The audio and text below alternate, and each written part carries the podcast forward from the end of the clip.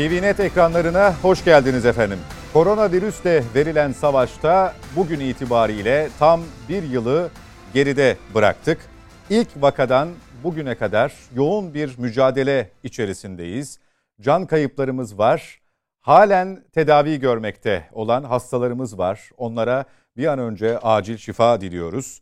Bir yandan da tabii aşılama çalışmaları tüm hızıyla sürüyor. Salgınla birlikte hayata dair birçok şey değişti. Sadece ülkemizde değil, dünyada. Umalım ve dileyelim ki tez zamanda bu illetten kurtulalım ve eski günlerimize geri dönebilelim.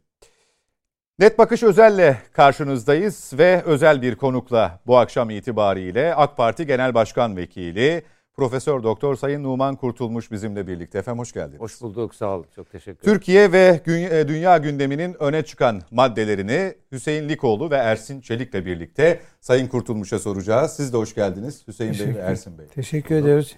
Evet e, bugün itibariyle salgınla mücadelede bir yılı geride bıraktık.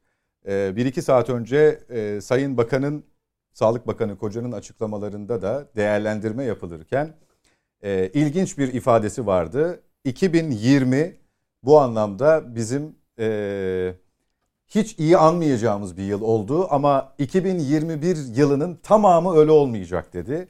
E, buradan da şunu fark ediyoruz. Galiba ikinci yarıdan sonra aşılama da çoğaldıkça nispeten rahatlayacağız. Sizden de birinci yılında korona ile mücadelede bir değerlendirme alarak başlayalım efendim. Buyurunuz. Şimdi hakikaten insanoğlunun e, belki son birkaç asırdır karşılaştığı en köklü sorunlardan birisiyle karşılaştık. Yani hem e, toplumun her e, noktasını etkileyen bir özelliği var. Bütün cepheleriyle ekonomiden eğitime kadar, üretim şekillerine kadar, hatta hatta aile hayatına kadar her şeyi etkileyen bir tarzı var. Hem de bütün ülkeleri, bütün dünyayı, bütün coğrafyaları etkileyen bir e, muazzam bir pandemiyle karşı karşıyayız. Bu bakımdan e, gerçekten çok köklü değişimleri bünyesinde get, barındıran ve bundan sonraki e, post korona dedikleri ya da post covid dedikleri dönemde yeni bir takım e, değişikliklerin ortaya çıkacağının artık kesin olduğu bir süreci hep beraber yaşıyoruz. Zor bir imtihan, küresel bir imtihan aynı zamanda ve insanoğlu hep birlikte bu mücadelenin içerisinde olmak zorunda. Ayrıca bu bir yıllık süreç bize şunu da öğretti. Hiçbir ülkenin bu işten tek başına çıkışı yok. Yani ben dünyadan izole olayım, kendimi tamamıyla içeriye kapatayım, tedbirlerimi alayım ve bu e, koronayı tamamıyla sonlandırayım. Böyle bir şeyin Üstelik olmadığını... tedavisini geliştiren, aşısını yapan da dahil, dahil olmak, olmak üzere söylüyorum. E, bir de tabii bu virüs bir yıl geçmiş olmasına rağmen hakkıyla henüz tanınabilmiş de değil. Onu da görüyoruz tıbbi bakımdan. Tabiri caizse e, tıp camiası da deneme yanılmayla bununla mücadeleyi geliştiriyor. E, dolayısıyla çok köklü, gerçekten insanlık tarihinde ender görünen e, vakalardan birisiyle karşı karşıyayız. E, burada bütün dünya ile birlikte biz de bu ağır imtihanın altında, bunun yükü altında Türkiye'de karşı karşıya kalmıştır. Ancak şunu çok rahatlıkla söyleyebiliriz. Türkiye e, bu e, süreçte özellikle sağlık alanında altyapısının kuvvetli olması, çok güçlü bir e, tıp eğitiminin, sağlık eğitiminin olması, e, gerçekten fedakar e, sağlık çalışanlarına sahip olması dolayısıyla ve bu süre içerisinde yeni hastaneler yapabilme becerisini ortaya koymasıyla, kudretiyle bu süreçte e, tıbbi bakımdan diğer ülkelerle, dünyanın birçok ülkesiyle, gelişmiş ülkesiyle dahi kıyasladığınızda fark atan bir başarı ortaya koymuştur. Bunun bir kere altının çizilmesi e, gerekir. E, yanlış hatırlamıyorsam e, bu süre içerisinde erişkin yoğun bakım e, yataklarının sayısı %51 artırılmıştır. Bu önemli bir gücü ortaya koyuyor. Ayrıca aynı zamanda ekonomi alanında da Türkiye'nin e, bu karşılaşılan sorun e, karşısında ekonomisinin gerçekten bir felaket tablosu yaşamaması için anında vaktinde ilk andan itibaren tedbirler alınarak hem Hazine Maliye Bakanlığı bakım e, bünyesinde hem Aile Çalışma Sosyal Politikalar e, bünyesinde hem e, Ticaret Bakanlığımız bünyesinde gerekli tedbirler alınarak ekonominin de mümkün olduğu kadar az bir zayiatla bu süreci atlatabilmesi için e, adımlar atılmıştır.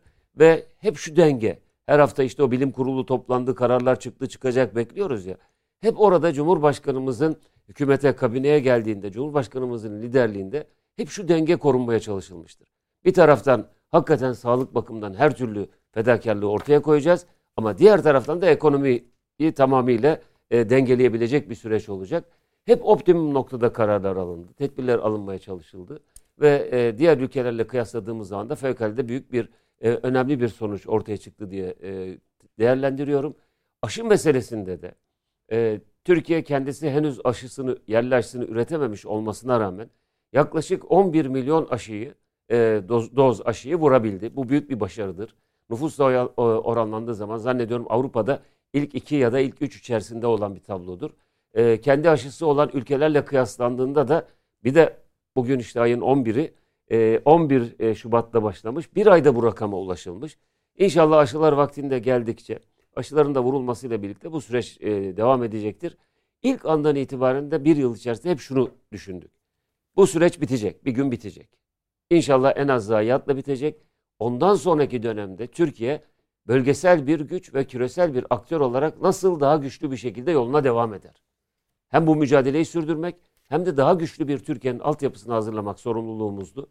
E, bu anlamda e, Cumhurbaşkanımızın önderliğinde bu sürecin çok e, iyi bir şekilde yönetildiğini ifade etmek isterim. Allah e, kuvvet versin. İnşallah hep bütün dünya ile birlikte bu süreci hep birlikte aşalım. Hüseyin Bey. Evet e, Sayın Bakan e, küresel e, bir salgın dediniz ve hiçbir ülkenin tek başına bunun altından kalkamayacağını vurguladınız. E, bu e, ifade beraberinde bu küresel salgın e, yeni bir dünya düzenine işaret ediyor mu? Ve e, son cümlenizde e, Türkiye'nin e, bu salgından sonra bölgesel güç olarak e, dünya siyasetinde çok daha farklı bir noktada olacak e, dediniz. Bu bağlamda e, yeni dünya düzenine doğru gidiyor muyuz ve Türkiye'nin buradaki yeri nedir? Şimdi e, dünyanın hakkaniyetli, adaletli, barışçıl, e, eşit, daha eşitlikçi bir dünya düzeni kurma mecburiyetini on yıllardır söylüyoruz. Son birkaç yıldır da e, gerçekten bunu e, her platformda, uluslararası platformda dile getiriyoruz. Dünyanın yeni bir küresel siyasal mimariye ihtiyacı var. Yeni bir küresel finansal mimariye ihtiyacı var. Bu artık sadece bir teklif olmanın ötesine geçmiştir.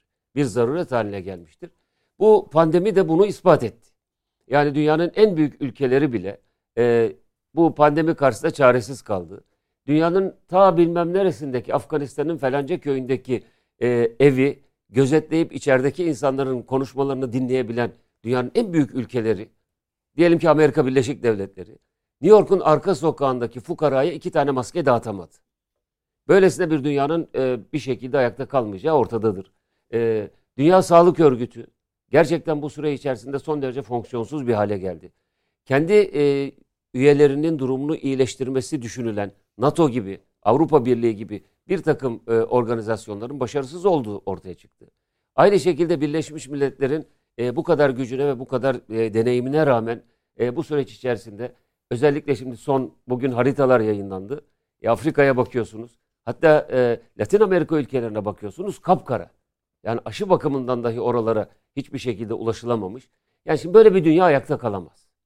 Yani sadece gücü elinde bulunduranların bir şekilde var olduğu, onların da kendi arka sokaklarına dahi ellerinin uzanamadığı bir tablo insani bir tablo değildir. Dolayısıyla daha hakkaniyetli, daha adaletli, daha paylaşımcı, e, daha insani bir düzene geçiş zaruridir ve bunun bu Covid ile birlikte bütün dünyada e, bu konudaki e, tezler çok kuvvetli bir şekilde ortaya çıkacaktır. Türkiye epey bir zamandır bu tezleri gündeme getiren, Sayın Cumhurbaşkanımızın Birleşmiş Milletler Genel Kurulu'nda bile dünya beşten büyüktür diyerek dile getirdi. Bu bir aslında başkaldır. Aslında bu bir çağrı. Bu bir eşitlik, bir adalet çağrısı. Bu bir hakkaniyet çağrısı. Bu çağrının çok daha e, güçlü bir zemin bulacağı döneme giriyoruz. Bunun için de e, Türkiye özellikle içinde bulunduğu coğrafyada e, kendi gücünü, kendi imkanlarını ortaya koyarak bu süreçte de aktif bir şekilde yer almıştır. Yani Türkiye bir taraftan bu tezleri dile getiriyor, getirecek, daha kuvvetli bir şekilde dile getirecek. Ama diğer taraftan da bölgemizdeki sorunlar karşısında da e, nasıl davranılması gerektiğini, kendi milli menfaatlerini korumak bakımından da göstermiştir. Sadece birkaç örnek vermek isterim. Bu pandemi şartlarında gerçekten çok önemli sorunlarla karşı karşıya kaldık. Mesela bunlardan birisi Akdeniz'de e, Türkiye'nin kendi karasularına hapsedilme e, senaryosuydu. Türkiye bu seviye haritası diye e, birilerinin hayalini süsleyen bu haritayı kaldırdı çöp tenekesine attı. Libya hükümetiyle yaptığı mutabakatla ve şimdi e, belki Mısır e, bu işin içerisine dahil olacak. Akdeniz'de Türkiye mavi vatanı, egemenlik haklarını korudu. on yıllar boyunca kapalı kalan Kıbrıs'taki Maraş bölgesini açarak Kuzey Kıbrıs Türk Cumhuriyeti'nin egemenlik haklarını bütün dünyaya ilan etti. Aynı şekilde Karabağ'ın işgali konusunda Azerbaycanlı kardeşlerimizi sonuna kadar destekleyerek, destekleyerek orada destansı bir zaferin kazanılmasına çok büyük bir katkı sağlamış oldu. E, ve her platformda Türkiye gücünü ortaya koydu. Ve bu süre içerisinde yine başka zamanlarda bile konuşulsa bir uluslararası ilişkiler sorunu haline dönmesi mümkün olan Ayasofya'nın ibadete açılması meselesi de çok şükür Cumhurbaşkanımızın liderliğinde böyle bir tereyağından kıl çeker gibi e, çekilmiş oldu ve milletimizin büyük çoğunluğunun on yıllardır duası olan, beklentisi olan Ayasofya ibadeti açıldı. Bunları şunun için söylüyorum. Türkiye bir taraftan pandemiyle mücadele ederken, bir taraftan mesela uzay çağı programını e, geçtiğimiz günlerde Ankara'da Cumhurbaşkanımız bunu ilan etti. Bir taraftan kendi yerli savunma sanayi ile ilgili hamlelerini ortaya koydu. Diğer taraftan işte dünkü açılış gibi, daha önceki Eskişehir'deki helikopter e, motorunun açılışı gibi bir sürü alanda e, adımlarını ortaya koydu. Türkiye şunu söylüyor. Bir taraftan e, yeni bir dünyanın kurulması için tezlerimizi ortaya koyacağız. Bir taraftan da Türkiye'nin her alanda bütün sorunlarını çözebilen, ayakları üstünde durabilen, herkesle barış içerisinde yaşayabileceği bir bölgeyi tesis etme iradesini, kuvvetini, kudretini ortaya koyacağız. Bu bakımdan e, değerlendirdiğimizde pandemi sürecinde karşılaştığımız bu devasa sorunların hepsinde Türkiye önemli adımlar atmıştır. Ben çok açık bir şekilde bu sürecin aslında Türkiye'nin Türkiye'nin önlenemez yükselişinin de e, başlangıcı olduğunu ifade etmek isterim. Biraz aslında e, nerede kalmıştık diyecek Türkiye bu evet. pandemi bittiğinde. Biraz da o e, her yönüyle mücadele ettiği ekonomik anlamda, e, insani anlamda, sağlık anlamında ortaya koyduğu adımların meyvesini de aldıktan sonra tam anlamıyla inşallah e, biraz daha o şahlanış döneminin görünür kısmına galiba şahit olacağız. İnşallah. Bu bahsi kapatıyoruz. Ersin Bey galiba e, iki gündür e, üzerinde ağırlıkla durduğumuz Papa'nın Irak ziyareti ve o harita skandalı ile ilgili devam ettireceğiz yayını. Şimdi Türkiye'nin pandemi sürecinde bölgedeki gelişmelerden bahsettiniz, vurgu yaptınız. Pandemiden hemen sonra Papa'nın ilk resmi ziyareti bir yıl sonra bölgemizde yaşandı. Yani hemen bizim sınırımızdaki İran ve Irak ziyaretleri Papa'nın çok konuşuldu. Beraberinde bir harita skandalı e, ortaya çıktı. Bu direkt bizim ülkemizi e, ilgilendiren bir konuydu. Hem Papa'nın e, koronavirüs döneminde, pandemi döneminde e, bir yıl sonra ilk defa bir ziyareti gerçekleştirmesi, Irak ve İran'a gelmesi hem de bu harita meselesiyle ilgili ne düşünüyorsunuz? Şimdi tabii e, yani bizim bölgedeki tavrımız, tarzımız bellidir, açıktır. Biz bu bölge ülkelerinin tamamının toprak bütünlüğünden yanayız. Biz bu ülkede e, emperyal projenin bir, as, bir asrı aşkın bir süredir devam eden hatta neredeyse iki asıra yaklaşmış olan emperyal projenin asla uygulanamayacağına inanıyoruz. Yani böl, parçala, daha fazla e, e, ayrıntılı bir şekilde dağıt, dağıt ve kolay yönet. Bu proje artık geride kalmıştır. Bu, bu bölge insanların Şiiler, Sünniler, Türkler, Araplar, Acemler, e, e, Kürtler, diğerleri bütün etnik yapılarıyla birbirine düşman hale getirilmesi senaryosuna bu bölge halklarının e, karnı toktur. Asla buna prim vermeyeceklerdir. Kim zihninde herhangi bir şekilde bu bölgeyi bu emperyal projenin bir parçası olarak yarım kalan e, sevrin bir devamı olarak bu bölgede bir şeyler yapmaya kalkıyorsa bunlar ters teper. Nitekim uzun yıllardır işte Irak'taki Irak'ın e, Saddam'dan sonraki durumu efendim işte Suriye'nin e, uzun yıllardır devam eden vekalet savaşları, iç savaş bunların hepsini göz önünde bulundurduğunuzda, Yemen'deki savaşı göz önünde bulundurduğunuzda bölge halkları artık diyor ki yeter. Çekin elinizi bu bölgenin üstünden. Yani bölge dışı e, güçlerin bu bölgede ne işi vardır? Yani eğer bu bölgeye bir hayırlı bir e, hedefleri varsa bu bölgede barışı tesis edecek, barışı destekleyecek olan işlere e, yönelsinler ve özellikle silah satışı başta olmak üzere bu bölgenin daha fazla silahlanmasını değil, bu bölgenin daha fazla demokratikleşmesini sağlayacak adımlara katkıda bulunsunlar. Bizim e, bakışımız budur. E, ve burada biraz da çuvaldızı e, ne derler iğneyi başkasına batırırken çuvaldızı da kendimize batıralım biraz. E, yani bu, bu anlamda da Orta Doğu'daki halkların da şöyle bir kendisine çeki düzen vermesi lazım. Biz sorunlarımızı kendimiz çözebilme becerisini kazanamazsak başkalarının bu bölge ülkelerinin iç işlerine burnunu sokma hakkı ortaya çıkar. Daha doğrusu e, hak demeyeyim de öyle bir tavrın içerisine girerler. Biz deriz ki Irak'taki Sünniler, Şiiler, farklı bütün gruplar kendi meselelerini kendileri çözebilecek bir güce sahiptir, birikime sahiptir. Kürdü, Türk'ü, Türkmeni, e, efendim Arabı, bütün bu etnik yapı asırlardır burada birlikte beraberce kardeşçe yaşamıştır. Bunları biz kendimiz çözeriz. Bu bölge halkları kendisi çözer.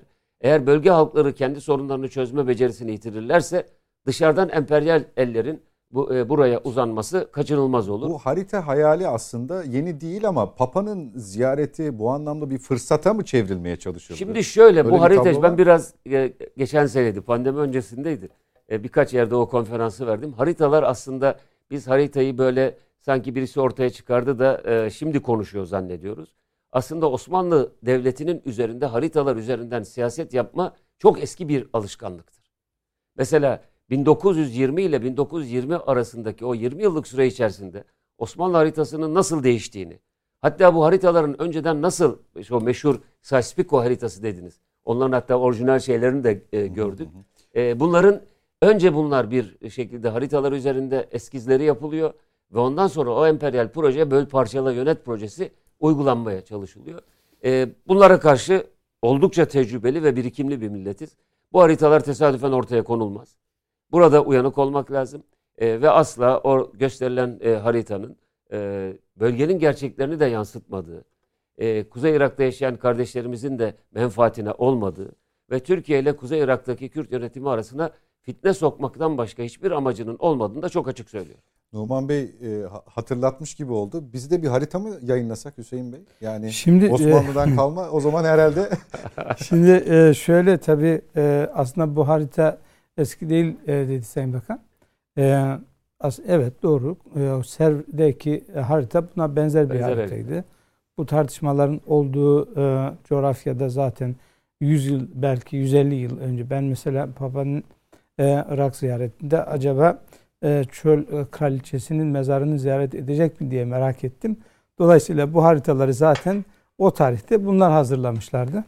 Ee, bir de tabii e, bu haritaya mukabil e, bazı batılı ülkelerin e, e, yayınladığı haritalar var işte. Misak-ı Milli haritası.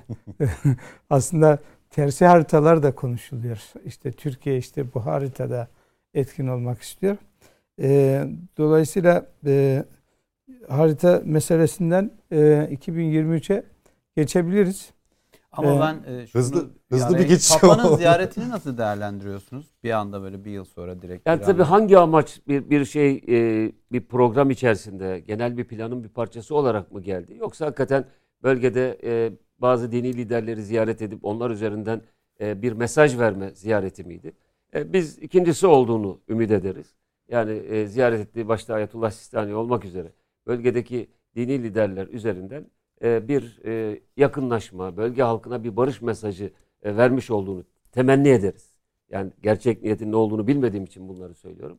Ama e, sonuçta ben genel kuralı e, söylemek isterim. Bu bölge e, bu bölge halklarınındır. Dışarıdan gelenler misafir olarak gelsinler, ağırlayalım. E, her türlü izzet ikramda bulunalım ama sonuçta hiç kimse e, bu bölge dışındaki ülkelerin hiçbiri bu e, bölgeyi dizayn etmek, buradaki halkları bir şekilde yönlendirmek. Hele hele bu halkları mezhep, meşrep ve etnik köken üzerinden birbirine rakip ve düşman haline getirmek gibi bir sevdası olmasın. Bu bölgeye yapılacak en büyük kötülük bu olur. Hüseyin Bey. Şimdi e, AK Parti iktidarları döneminde e, daha uzun vadeli e, tarihler, planlar konuşuluyordu. E, tabii be- 10 yıl önce, belki 15 yıl önce 2023 denildiği zaman çok e, uzak geliyordu. İşte 2023, 2053, 2071. E, o çok konuşulan e, ve AK Parti'nin de e, çeşitli seçim e, vaatlerinde e, ilan ettiği e, hedefler 2023'e doğru artık çok yaklaştık. 2 yıl e, kaldı. E, 2023'e doğru giderken e, e, hem Türkiye'de içeride siyaset farklı dizayn ediliyor. Hem 2023'te e, çok farklı bir e, seçim bekliyor Türkiye'yi. E, tabii e, 2023 e, Cumhuriyet'in kuruluşunun e, 100. yılı yine aynı şekilde 2023'te yerli otomobilin işte Türkiye yollarında olacağı, Karadeniz'de bulunan doğalgazın sisteme dahil edileceği gibi Dün çok farklı üçüncüsünün temeli atılan reaktör elektrik Evet, verilecek ilk defa Ee, ilk Akkuyu'dan. Evet. e, dolayısıyla e, o çok konuştuğumuz 2023 geldi. E, siz bu 2023'ü hem parti açısından hem Türkiye açısından nasıl değerlendiriyorsunuz? Şimdi yani siyaset işte hakikaten çok güzel bir şey dediniz. 2023 ilk konuştuğumuzda o çok uzakta bir tarih zannediyorduk. Devletlerin ömründe e, bu hedefler çok kısa bir süre aslında. Şimdi siyasetin en e, zor olduğu, daha doğrusu en çok zorlandığı alan şurası. Çok iş var. Zaman su gibi akıp geçiyor. Eğer nereden geldiğinizi unutursanız nereye gideceğinizi de bilemezsiniz. Yani bir suyun üstündeki saman çöpü, çöpü gibi oradan oraya savrulursunuz. Şimdi AK Parti'nin ortaya koymayı başardığı en önemli şey bu bir gelecek vizyonu. 2023 bir gelecek vizyonuydu. Neydi? Özeti şu. İşte 2053 olur, başka bir şey olur. Sadece o tarihe takılıp kalmak değil. Burada kastedilen şey güçlü ve büyük Türkiye hedefinden vazgeçmemektir. Ekonomisiyle, ağır sanayisiyle, yüksek teknolojilerdeki yatırımlarıyla, uluslararası alandaki gücüyle, bölgedeki işte bu söylediğiniz projeler de dahil büyük projeleri yapmasıyla ve bölge ülkeleriyle sorunları çözme iradesiyle büyük ve güçlü bir Türkiye'yi ortaya koyabilmektir. Türkiye artık öyle bir noktaya geldi ki artık o eski Türkiye dediğimiz şey bazıları bunu buna çok alınıyorlar ama artık başkasının önünde tek, tek ayak üstünde terbiye salonunda bekletilecek Türkiye devri kapanmıştır. Gavura yaranmak için laf söyleyen Türkiye devri geride kalmıştır. Üç kuruş yine lavuç açan Türkiye devri geride kalmıştır. Ama bunu yaparken de böyle sloganik bir takım şeylerle değil. Bunu gerçekten rasyonel olarak yapıyor, yapmaya gayret ediyoruz. Elimizdeki imkanlar nelerdir? Milletimizin potansiyelleri nelerdir? Bunu nasıl geliştirebiliriz? Türkiye'nin bir tane yolu vardır. 2023 değişir, 2053 olur. Ama o yoldan asla geri dönmeyeceğiz. Gerçekten bağımsız, tam bağımsız bir Türkiye, güçlü, büyük bir Türkiye, yeniden kendi medeniyet değerleri üzerinde yükselen, bütün dünyada da bir yıldız gibi parlayan ve bunu yaparken de dünyayla kavga etmek için, dünyayla efendim çatışmak için değil, dünyada barışı, hakkaniyeti, adaleti tesis etmek için bu gücünü ortaya koyan, içeride de daha demokratik, daha barışçıl, toplumun bütün kesimlerinin bir arada olabildiği bir Türkiye inşa etmek vazifemizdir. AK Parti olarak ödevimizdir. Eğer biz bu ödevimizden, bu vazifemizden e, bir, bir şekilde unutursak aslında e, gideceğimiz istikametimizi de kaybederiz. Onun için diyoruz ki işte yarın 12 Mart. E, işte darbeler Türkiye'nin darbeler tarihi var. Türkiye'nin yakın dönemde karşılaşmış olduğu bir takım uluslararası müdahale tehditleri var. 15 Temmuz gibi e, efendim ambargolar var vesaire. Yani Türkiye ya içine kapanıp e, başkalarına yaranmak için e, elindeki imkanlarını kullanmaktan vazgeçecek. Bu başlangıçta konforlu bir alan gibi görünse de bunun kısacası adı bağımlılıktır. Ya da Türkiye elindeki bütün imkanları seferber ederek yeniden güçlü büyük Türkiye olmak için mücadele edecek. Bunun bir bedeli var mı? Var. Yeri geldiği zaman bütün mücadelemizi yaparak, milletçe bu mücadelemizi yaparak devam edeceğiz. Ben 2023'ün böyle okunması gerektiği kanaatindeyim. İşte Cumhuriyetimizin 100. yılı. Bu anlamda çok sembolik, çok önemli bir e, e, tarih. Bu tarihte Türkiye birçok alanda bizim 20 sene evvel, 25 sene evvel hayal dahi edemediğimiz noktalara gelmiş olacak. Bugünden zaten birçoğuna e, gelinmiş oldu. Bazen oturuyoruz ya şu yapılan hizmetleri bir özetleyelim, bir e, ortaya bir harita koyalım, e, e, bunu da, daha rahat bir şekilde anlatalım derken neredeyse bizler bile bu yapılan hizmetleri unutmuş oluyoruz. Ama esas istikametimizi unutmayacağız. E, amacımız Türkiye'yi yeniden güçlü büyük Türkiye haline getirmektir. E, eskilerin güzel bir lafı var. Alakaderil imkan. Yani elimizdeki imkanlar neyi el veriyorsa sonuna kadar kullanarak cesaretle bu istikametle yolumuzu yürüyeceğiz. Ersin Bey biraz kongre süreci, Tam büyük oraya. kongreye doğru, biraz da 2023'e doğru Türkiye siyaseti geneliyle ilerlersek. Şimdi önce bir AK Parti'nin kongre sürecini konuşalım. 2023-2024 zaten seçim yılları Türkiye'nin. AK Parti bir kongre sürecine girdi. 24'ünde de genel merkez kongresi var. Ama öncesinde böyle teşkilatlarda bir ciddi bir değişim gözleniyor. Gençlik Kolları Başkanı değişti. Kadın Kolları Başkanı değişti. İstanbul İl Başkanı'nın değişmesi biraz farklı algılandı. 94 ruhu söylemi çok konuşuldu. Hala daha konuşuyoruz. Refah Partisi'nin e, o şaha kalktığı döneme vurgu yapıldı biraz. Bu kongre süreci biraz daha farklı geçiyormuş gibi bir heyecan da görünüyor. Siz nasıl değerlendiriyorsunuz? Ben de Anadolu'daki birçok kongreye gitme fırsatı buldum. Önce şunu söyleyeyim. E, bu kongreler e, hakikaten bu kadar zor pandemi şartlarına rağmen e, gerçekten çok önemli bir e, ivme yakalamamıza vesile oldu. E, öncelikle %70 civarında Türkiye geneli için söylüyorum il ve ilçelerde yönetimlerde değişimler ortaya çıktı. Bu çok önemli bir e, rakamdır. E, çok sayıda genç kardeşimiz yönetime girdi. Çok sayıda kadın siyasi aktörlerimiz e, yönetimlere girmiş oldu. E, bu anlamda zaten her kongre döneminde olan yenilenme bu dönem biraz daha fazla e, gerçekleştirmiş oldu. İşte pazartesi günü inşallah gençlik kollarımızın genel kurulunu yapacağız. 24'ünde de e, partimizin e, genel kongresini yaparak bu süreci tamamlamış olacağız. Bu kongreler dediğiniz gibi aslında bir taraftan da bir milat. Her il için, her ilçe için. Çünkü kongrenin ertesi gününden itibaren arkadaşlarımıza diyoruz ki 2023 ve 2024'ün çalışmaları başlıyor. Ve bu anlamda da yeni bir ruhla demin söylediğim o yeniden güçlü büyük Türkiye istikametinde eğer biz AK Parti'yi sıradan bir parti olarak görürsek kaybederiz. AK Parti sadece bir parti değil bir dava hareketidir. Bu misyonun sahibidir. Türkiye'yi kendi kökleri üzerinde ayağa kaldırmaya ahd etmiş, gayret etmiş, etmekte olan bir medeniyet mücadelesidir. Bu çerçevede de işte çok sembolik olarak o 94 ruhunu e, söylüyor söylüyoruz. 94 ruhu hakikaten en e, kötü zorluklar içerisinde yokluktan bir varlık çıkarma mücadelesiydi ve başarılı olmuş bir mücadeleydi. Onu tekrar kazanabilmek, fedakarca, adanmış bir şekilde kendisini milletine, davasına, e, ülkesine adamış bir şekilde her bir politik aktörümüzün e, artık e, sahada olması lazım. Çok sık söylediğim bir şeyi bir kere daha söylemek istiyorum. Sayın Cumhurbaşkanımız bir dünya lideri. Türkiye'de tüm Cumhurbaşkanı çok bilinen bir, e, bütün dünyada bilinen ve takdir edilen e, bir siyasi aktör. Ama şöyle bir lüksümüz yok. Bütün işleri Tayyip Erdoğan'a havale ederek, onun gölgesine sığınarak siyaset yapma e, lüksümüz yok. Her bir politik aktörümüz tabiri caizse Tayyip Erdoğan davasını daha yukarıya çıkaracak bir performansa, adanmışlığa ve bu anlamda da büyük bir e, güce. Numan Bey bu sizin biraz olmaya... serzenişiniz gibi de birkaç kere de bu cümleyi kurdunuz. Ee, yani... Yok hayır bir hatırlatma. hatırlatma. Bu bütün bu kadrolardaki dava e, insanlarını hatırlatma. Herkes e, Tayyip Erdoğan'ın yükünü alacak, yükünü hafifletecek, davasını daha ileriye taşıyacak bir mücadele ruhu içerisinde. Bu anlamda 94 ruhu e, tabir olarak da e, güzel bir hatırlatma o dönemlerde o yokluklar içerisinden bir büyük mücadelenin zafere ulaştırılması. Bu ee, büyük mücadele anlamında değil ama ruh meselesiyle ilgili bir şey sorabilir miyim efendim? Ee, 2003 ruhu, 94 ruhu, Yeni Kapı ruhu yani özellikle Yeni Kapı ruhu ile ilgili çok iyi tecrübelerimiz yok. Yani bugün Yeni Kapı ruhu diye bir ruhun olmadığını en azından bir yönüyle hiç olmadığını biliyoruz.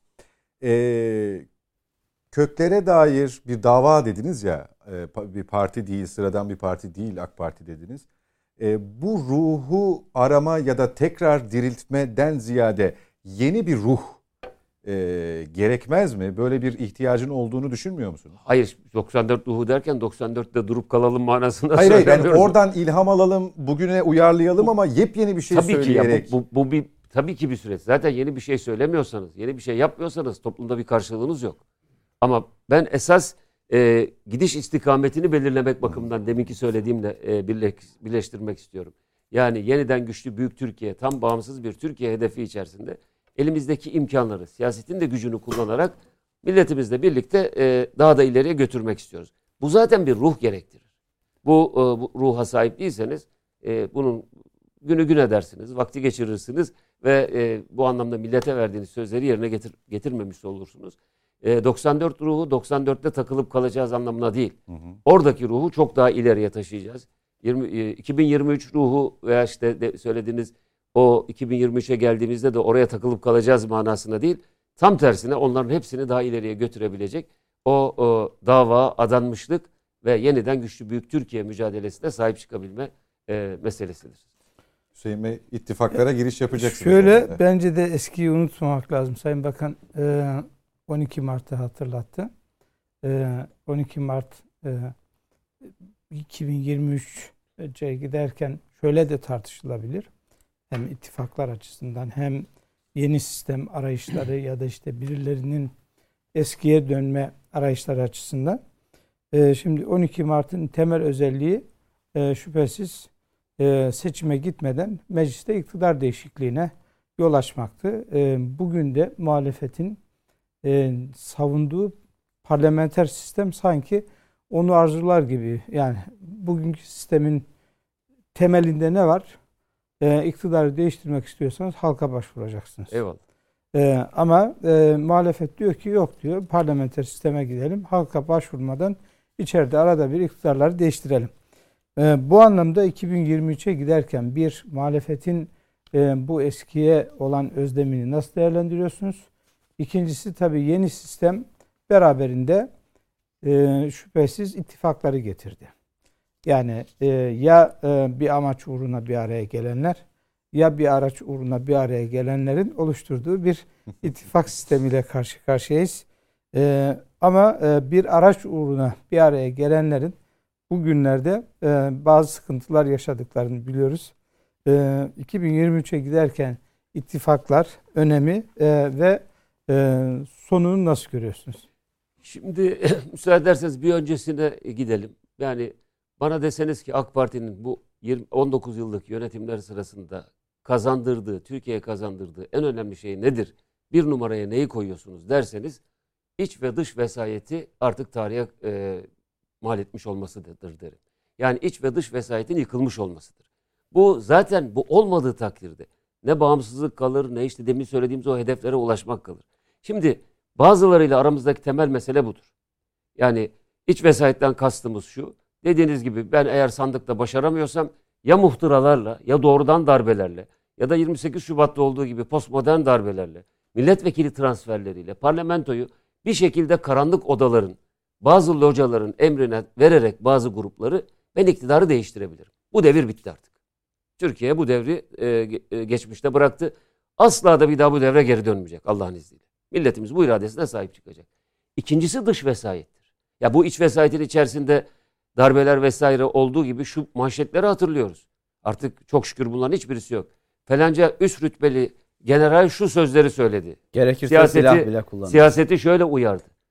Bir taraftan jüristokrasi dediğimiz e, yüksek yargının siyaset üzerindeki vesayeti, diğer taraftan üniformayı kullanıp Türkiye'nin sınırlarını korumak mecburiyetinde olan, vatanı korumak zorunda olan askeri e, bir takım e, bürokratların siyaset üzerindeki vesayeti geride kaldı. Bu iç vesayet. Başka vesayetler de var ama çok vaktimiz bu, işimiz bu olmadığı için bunu e, geçiyorum. İkincisi dış vesayetlerdir. Yani Avrupa Birliği'nin falanca raporunda şu söylendi. Amerika Birleşik Devletleri'nin Dışişleri Bakanlığı sözcüsü bunu söyledi. Efendim bilmem kimin Türkiye'yi e, uyardı. Kıbr uyardı. IMF'nin falanca memuru şunu söyledi. Kıbrıs temsilcisi falanca grubun Kıbrıs temsilcisi bunu söyledi dediği zaman kendisini hizaya sokan bir siyaset vardı. Artık bunlar hepsi tarihe gömüldü. İç ve dış siyasetin beraber yürütüldüğü, e, vesayetin, vesayetin birlikte yürütüldüğü bunlar iç içeydi. Hı hı. Bunları inşallah başka bir oturumda geniş geniş konuşuruz. Kim bunlar? Arkalarında kimler vardı? Geride kaldılar ama şunu da unutmayalım. Sütrenin arkasından da bakıyorlar. Bir fırsatını acaba bulur tekrar e, ipleri ele geçirir miyiz diye de hiç akıllarından bunu çıkardıklarını zannetmiyorum. Şimdi Allah'a çok şükür Tayyip Erdoğan öncülüğünde AK Parti'nin en büyük kazanımı budur. Tabi burada 70 yıllık mücadeleyi de 71 yıllık çok partili mücadelemizi de unutmuyorum. Rahmetli Menderes'i, rahmetli Özal'ı, rahmetli Erbakan'ı, rahmetli Muhsin Yazıcıoğlu'nu şükranla takdirle hatırlıyoruz, yad ediyoruz. Şimdi bu geride kaldı. Dolayısıyla bizim bu dönemde yaptığımız en önemli değişikliklerden birisi ve milli egemenliği doğrudan doğruya hakim kılan mesele ise Cumhurbaşkanlığı hükümet sistemi. Dediğiniz gibi sandıklar şimdi 28 Şubat adam tankını tüfeğini çıkardı ama parlamentodaki çoğunluğu kaybettiği için darbe başarılı oldu. Ya da postmodern darbe başarılı oldu. Bilmem kaç tane e, Doğru Yol Partisi milletvekilini parayla, tehditle, şantajla Şemsiye Partisi'ne geçirdiler ve darbe öyle başarılı oldu. Şimdi artık bu imkan yok. Sandık akşamı sandıktan kim çıkarsa ülkenin cumhurbaşkanı odur. Dolayısıyla millet e, böylesine önemli bir milli irade anahtarını eline almış oldu. Bu millet bu anahtarı efendim eskiye dönelim. Ya millet bu eline aldığı anahtarı bir daha geri verir mi? Bir daha geri dönüş olmaz. Efendim geri dö- döndürmek için işte şunu yapacağız bunu. E buyurun hodri meydan. varsa gücünüz, parlamentoda anayasayı değiştirecek bir çoğunluğunuz varsa gelin parlamentoya. Parlamentodan anayasayı değiştirin. 400 milletvekiliyle. Tekrar dönün hangi sisteme dönecekseniz. Yok ona gücünüz yetmiyorsa 360 gelin millete götürün. Millet desin ki tamam eskiye dönüyorum. Şimdi böyle bir şey yok. Sanki referandum yapılmamış ve Cumhurbaşkanlığı hükümet sisteminde geçilmemiş gibi kimse konuşmasın. Böyle bir şey yok. Bu sistem beraberinde bazı yenilikleri getirdi. Zaman içerisinde biz bu kampanya sırasında da söylüyorduk. Cumhurbaşkanlığı sistemine geçer geçmez hemen her şey yerli yerine oturmayabilir. Bu bir zaman alacak. Ama en önemli e, zaman alacak hususlardan birisi de teamüllerdir. Alışkanlıklardır. Eski siyasetin alışkanlıkları hala bir miktar devam ediyor olabilir. Burada e, tabii yeni sistem bünyesi gereği yüzde 50 artı 1'i gerektiriyor. Yüzde 50 artı 1 de şu anda Türkiye'nin bu siyasi tablosu içerisinde baktığınız zaman kaçınılmaz olarak ittifakları gündeme getiriyor. E, bu AK Parti'nin kendi kendisine çıtayı zaten yukarıya çıkartmasıdır. E, ama Türkiye için madem böyle bir sisteme geçiyorsak bu rakama ihtiyaç var. Dolayısıyla ittifaklar ortaya çıkacak. Biz ittifaklar meselesinde kimsenin ittifakına bir şey demeyiz. Kimin kimle ne ittifak kuracağını zaten biz karar veremeyiz. Ama şunu söylüyoruz. İttifaklar da aslında açık, sarih, net ve anlaşılır olmak zorundadır. Bizim Cumhur İttifakı olarak Milliyetçi Hareket Partisi ile 15 Temmuz gecesinde başlayan o ittifakın ilkeleri bellidir. Teröre karşı mücadele, Türkiye'nin milli birliği ve bağımsızlığı meselesi, Türkiye'nin emperyalizme karşı mücadelesi gibi temel konularda AK Parti ve Milliyetçi Hareket Partisi müşterek ortak noktalarda hareket ediyor. Ama iki parti siyasal kimlik olarak iki ayrı parti. Yani AK Parti başka bir parti, MHP ayrı bir parti.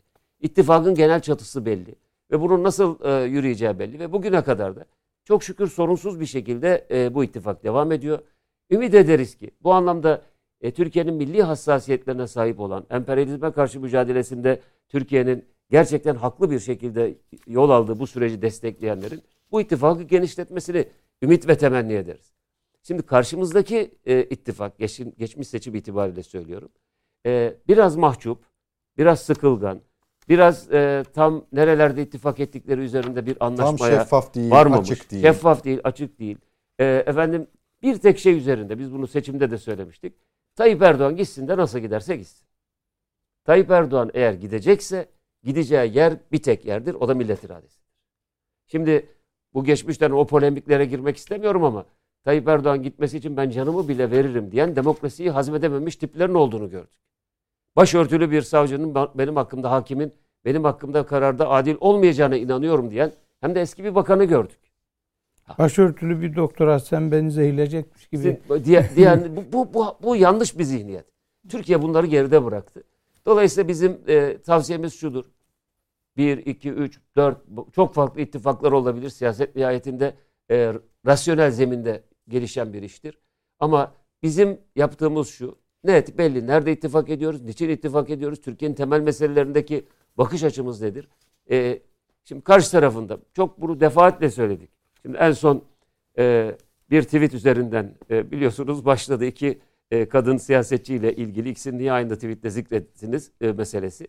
Şimdi İstanbul ve Ankara seçimlerinde gördük. Çok açık bir şekilde HDP'nin yöneticileri, eş genel başkanları da açıkça söylemediler mi? Eğer bizim oylarımız olmasaydı İstanbul ve Ankara'yı alamazdınız. Şimdi bu kadar mesele ayan beyan ortadayken niye HDP'nin oylarından bir rahatsızlık duyuluyor?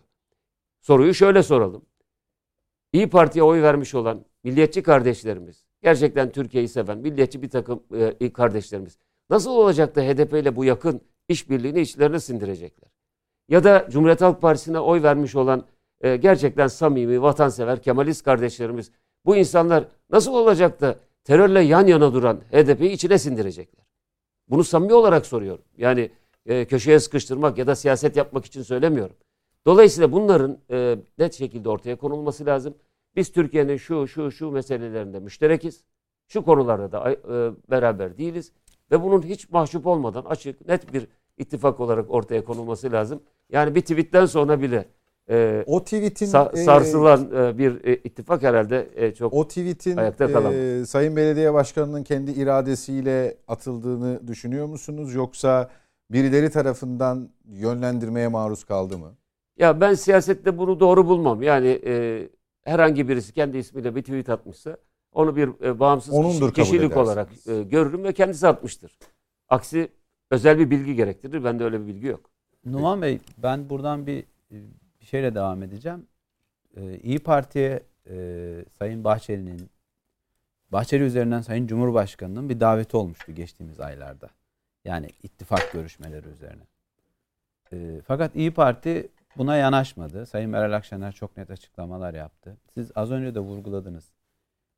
HDP'nin terör bağlantısına rağmen hatta teröre karşı bir cümle kurmamasına rağmen şu son Gara'daki 13 e, vatandaşımızın şehit edilmesine, katledilmesi üzerinden bile bir, böyle bir gündem yaşandı.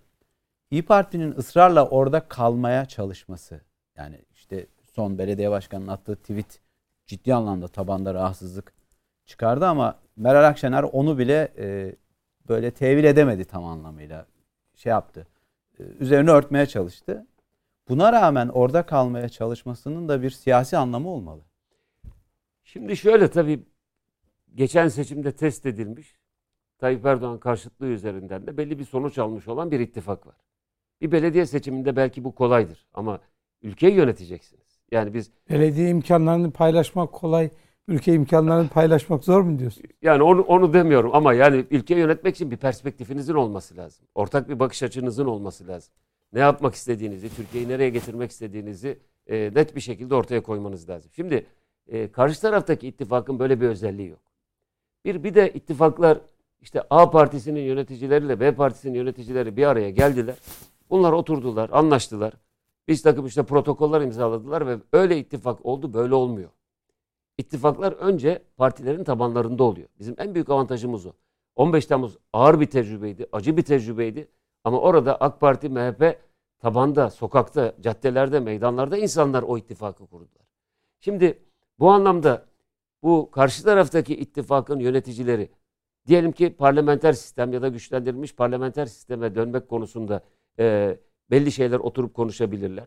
Ama diyelim ki İyi Parti'nin ve e, işte HDP'nin ya da işte CHP'nin ya da Kılıçdaroğlu ve e, dostlarının bir araya gelerek bir kağıt üzerinde bir anlaşma yapsalar bile bunun bir kıymet harbiyesi olmadığına inanıyorum. Esas olan şey bu partilere gönül vermiş olan kardeşlerimizin ortak bir noktaya gelmiş olmasıdır. Böyle bir durum var mı? Bir siyaset e, siyasi tecrübemle görüyorum ki e, bu partilere oy vermiş insanların ortak alanlara yöneldiği çok sayılı nadir alanlar vardır. Yani Gara operasyonu e, sırasında e, yani or, ortaya konulan tavır ben bu partilere oy veren seçmenlerin önemli bir kısmını cidden rahatsız ettiği kanaatindeyim. Ya da işte açıkça e, devlete meydan okuyan e, hatta terör örgütlerini bu kadar sınamaya rağmen terör örgütlerinin yanında duranların açıkça bu sözleri söyleyenlerin bir şekilde bu partilerin tabanları tarafından çok ciddi şekilde endişeyle izlendiğini biliyorum. Yani biz de nihayetinde o insanlarla konuşuyoruz. Kastettiğim şey budur. Yukarıda istediğiniz kadar oturun konuşun. Ama siz tabanda bu partilere oy veren insanların da bir vicdani kanaatleri var. Hatta bir kısmının alışmış olduğu siyasi e, tecrübeleri ve birikimleri var. Dolayısıyla bunun e, liderler şuraya yönelin dendiği zaman çok kolay yöneleceğini zannetmem. Hüseyin Bey sizinle devam edelim. Şimdi e, ben de konuyu biraz konuyu daha açayım. misin? Yok değiştirmeyeceğim. Biraz fezleke süreci Ee, belki şöyle- biraz daha şöyle, o anlamda net e, ortaya konuyu koyacak değiştirmeyeceğim. E, birincisi e, tabii fezlekelerde e, AK Parti ile MHP'nin e, duruşu belli. CHP'nin de duruşu belli.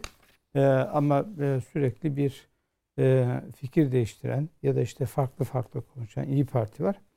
E, İyi Parti Genel Başkanı Meral Akşener tüm bu konuştuğumuz e, süreçte Gara'dan işte terör örgütü PKK'nın bu eylemlerinden, HDP'nin bu eylemlere karşı hiçbir şey söylememesinden yani bütün bu gündemlerin konuşulduğu bir dönemde çıktı AK Parti Genel Başkanı ve Cumhurbaşkanı ve Milliyetçi Hareket Partisi Genel Başkanı'na ağza alınmayacak ifadeler kullandı. Şimdi e, bu bu taraftaki sıkışmışlığın göstergesi midir? E, yoksa e, e, yani konu, gündemi değiştirme arzusu mudur? E, gerçekten e, bu ifadeleri yani e, siyasi hasmına bile e, söylemeyecek sertlikte, çirkinlikte ifadeler. Bunları e, nasıl değerlendiriyorsunuz? Ben e, muhalefet partilerinde yaşanan hırçınlıkları genel olarak söyleyeyim. Şahıslar üzerinden konuşmayayım. hırçınlıkların bu anlamda özellikle Türkiye'nin bu e, mücadeleyi verirken, teröre karşı bu mücadeleyi verirken, bağımsızlık yanlısı bu mücadelesini verirken e, bir net tavır ortaya koyamamış olmanın verdiği bir telaş olduğu kanaatindeyim. Yani kolay değil. E, bir taraftan eğer net bir tavır ortaya koyarlarsa yapmış oldukları ittifakta zedelenmeler olacak.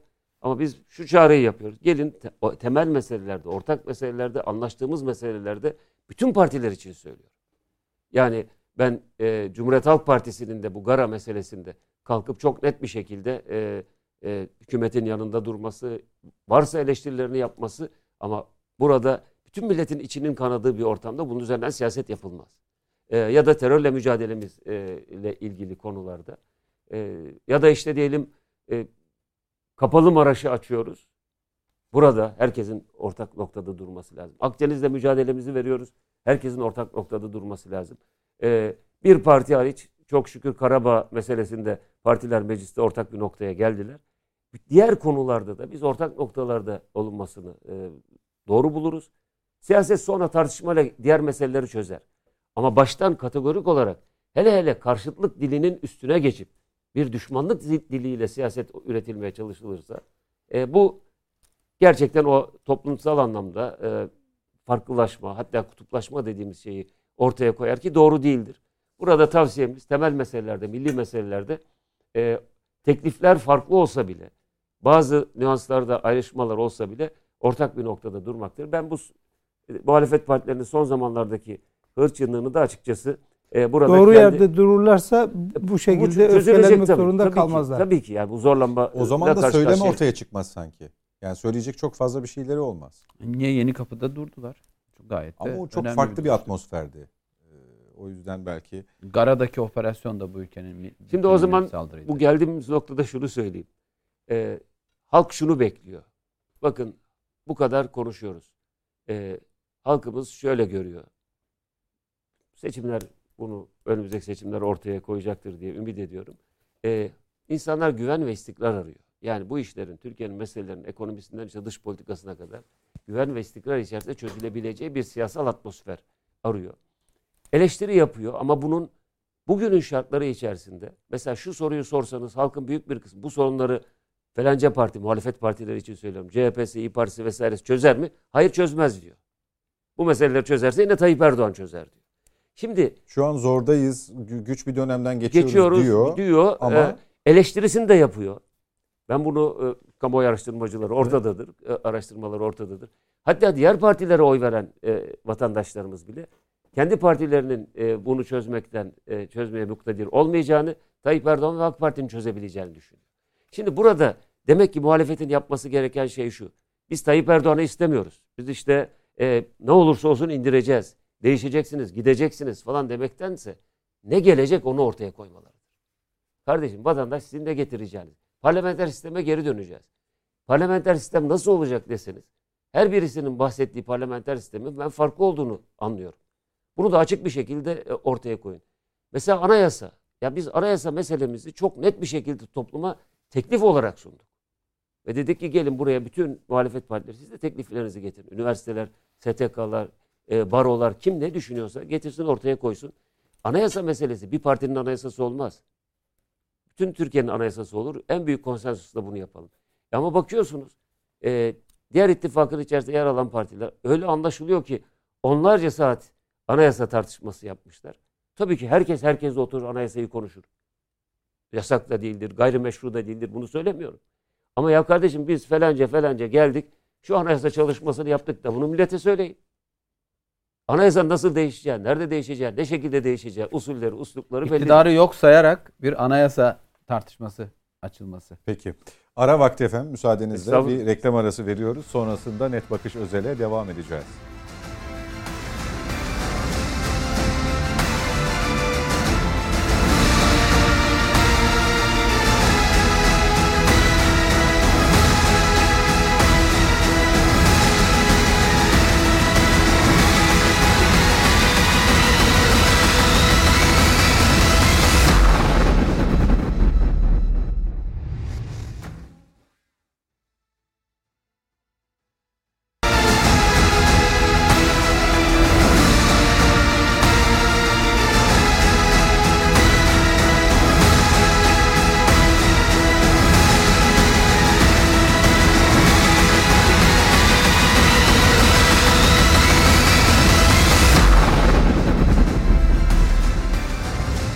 Yeniden birlikteyiz efendim. Net Bakış Özel'desiniz. İkinci bölüme devam ediyoruz. Konuğumuz AK Parti Genel Başkan Vekili Sayın Numan Kurtulmuş. Ersin Çelik ve Hüseyin Likoğlu ile birlikte hem Türkiye gündemi hem dünya gündemine ilişkin sorularımızı yöneltiyoruz. İnsan Hakları Reform Paketi açıklanmıştı. Yarın tabii beklentiler bu ekonomik reform paketine e, yönelik. E, neler var pakette tabii Sayın Cumhurbaşkanı onu detaylarıyla açıklayacak yarın hep birlikte dinleyeceğiz ama e, pandemiyle mücadele döneminde sizin konuşmalarınız e, arasında e, değindiğiniz e, işin bir de ekonomik boyutu var dediniz. E, tabii mağdur olan kesimler var, esnaf var. E, bir yönüyle bu işin ekonomisiyle de mücadele ettik. E, dolayısıyla e, zor bir e, süreci geride bıraktık halen de bitmedi aslında. Bu anlamda yarınki pakete e, neler yüklemeliyiz, neler beklemeliyiz? Şimdi önce şunu söyleyeyim. Yani Türkiye'nin e, çok partili siyasi hayatı bize bir tecrübe veriyor. O da şu. Ne zaman büyük sıkıntılarla, problemlerle karşılaşılırsa Türkiye reform iradesine başvuran hükümetler sayesinde bu sıkıntıları geride bırakmış.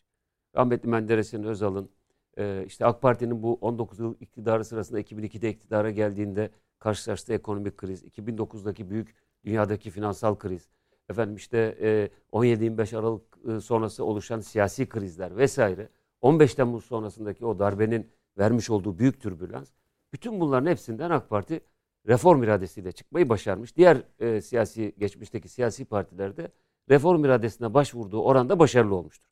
Bir kere bunu bir tespit olarak önümüze koymak zorundayız. Bunu şunun için söylüyorum. Ya 19 yıldır siz iktidardasınız. Bu reform paketini uygulamaya koyuyoruz diyorsunuz. Siz yani iktidarda değil miydiniz? Böyle nasıl reformdan bahsediyorsunuz?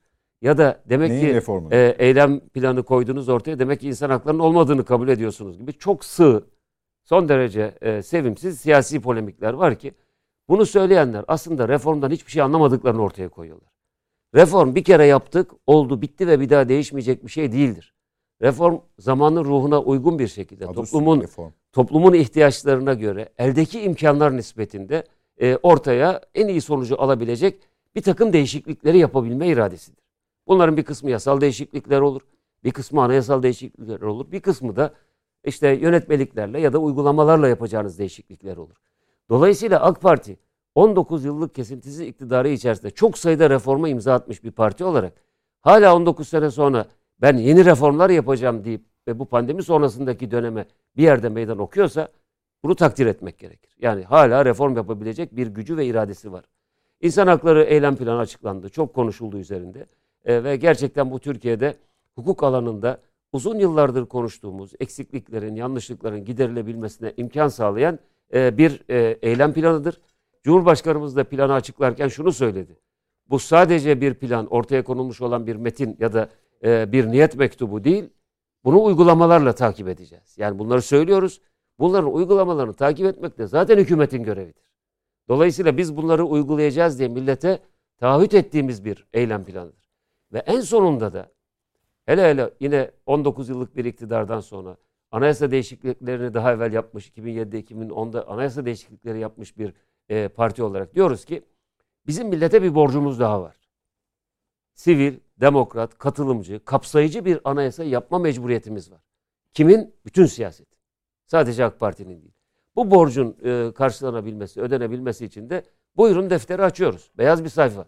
Hiçbir ön yargımız, hiçbir ön koşulumuz olmadan diyor işte ilk dört madde dışında, ilk dört maddenin e, tartışılması meselesini bir tarafa e, bırakarak diyoruz ki buyurun devam edelim. Kim ne söyleyecekse söylesin. Şimdi bu bizim hukuki e, ve siyasi reformlarımızı taşlandıracak olan bir şeydir. Ayrıca seç, siyasi partiler yasasında, seçim yasasında bir takım değişikliklerin yapılması da e, şu anda gündemimizde. Bunun son noktaya geliniyor. Seçim barajından e, tutun da işte e, seçim yardımlarına kadar birçok alanda bunlar bir nokta sona doğru geldi. Bunlar da ortaya konulacaktır. Bunu biraz Amacımız- açabilir miyiz? Sayın? Amacımız şu bir cümle söyleyeyim. Daha demokratik, daha huzurlu, daha katılımcı bir siyasal sistemi inşa etmek için gayret ediyoruz. Seçim barajı yani düşeceğini anlıyoruz artık. Şimdi %5, Beş %7. milyon- bunlar mi? konuşuldu. Tabii ben e, açıklanmasını e, yani nihai karar verildikten sonra açıklaması e, olabilir. Zaten biz başında Ama sona gelindi galiba Ya değil mi? Biz Onu parti olarak çalışmamızı bitirdik. Bunu son noktayı e, işte Cumhurbaşkanımızla birlikte MYK'da bu son noktayı ko- e, koyarız. Sonra işte Milliyetçi Hareket Partisi ve diğer partilerle de bu konuların müzakere edilmesiyle bir noktaya gelip MHP'den de Devlet Bahçeli'den de bu yönde bir açıklama gelmişti zaten. Tabii yani onlar da bu konularda reform paketine, e, atacağımız reform adımlarına e, gerçekten olumlu bir şekilde yaklaşıp desteklerini baştan ilan etmiş oldular. Buradan çok açık teşekkür ediyorum. Şimdi burada yıllardır yine konuştuğumuz bir şey var. Yani sivil bir anayasayı konuşuyoruz. Hep de şunu söyledik. Ya bu seçim barajları çok yüksek. Bu seçim barajları aslında bu ittifak sistemiyle birlikte de aslında geçersiz hale geldi. Sıfırlanmış oldu. Ama bunun belli bir noktaya indirilmesi, 7 5 artık ne olacaksa makul bir noktada karar verilmesi bunlar gerekebilir. Çok sayıda milletvekilinin çıktığı seçim çevreleri milletvekilleriyle seçmen arasındaki bağı yeterince kuvvetli bir şekilde kurulmasına imkan vermiyor. Onun için bunların belki seçim e, çevreleri e, daraltılabilir. Dar bölgesi. Daral- daraltılmış e, bölge, dar bölge değil de daraltılmış, Daraltılmış bölge. bölge. evet. Belki en ideali odur ama o da vakti zamanı gelince o da konuşulur. Yani tek milletvekillik dar bölge sistemi. Bugünün Türkiye'nin koşullarında bu belki çok Mümkün Daraltılmış değil. da başlanıp onun belki. için daraltılmış bölgeden yanadır irademiz parti olarak. Bunları göreceğiz. Biz bakın bu söylediklerimizin hepsi olumlu gündemdir. Kavga yok, ötekileştirme yok, kutuplaştırma yok. Türkiye'nin e, siyasi, siyasal sisteminin, hukuki sisteminin sorunlarını nasıl çözeceğiz çabası vardır. İyi niyetli bir gayret vardır. Herkesin bu çabanın içerisinde katılmasını temenni ederiz.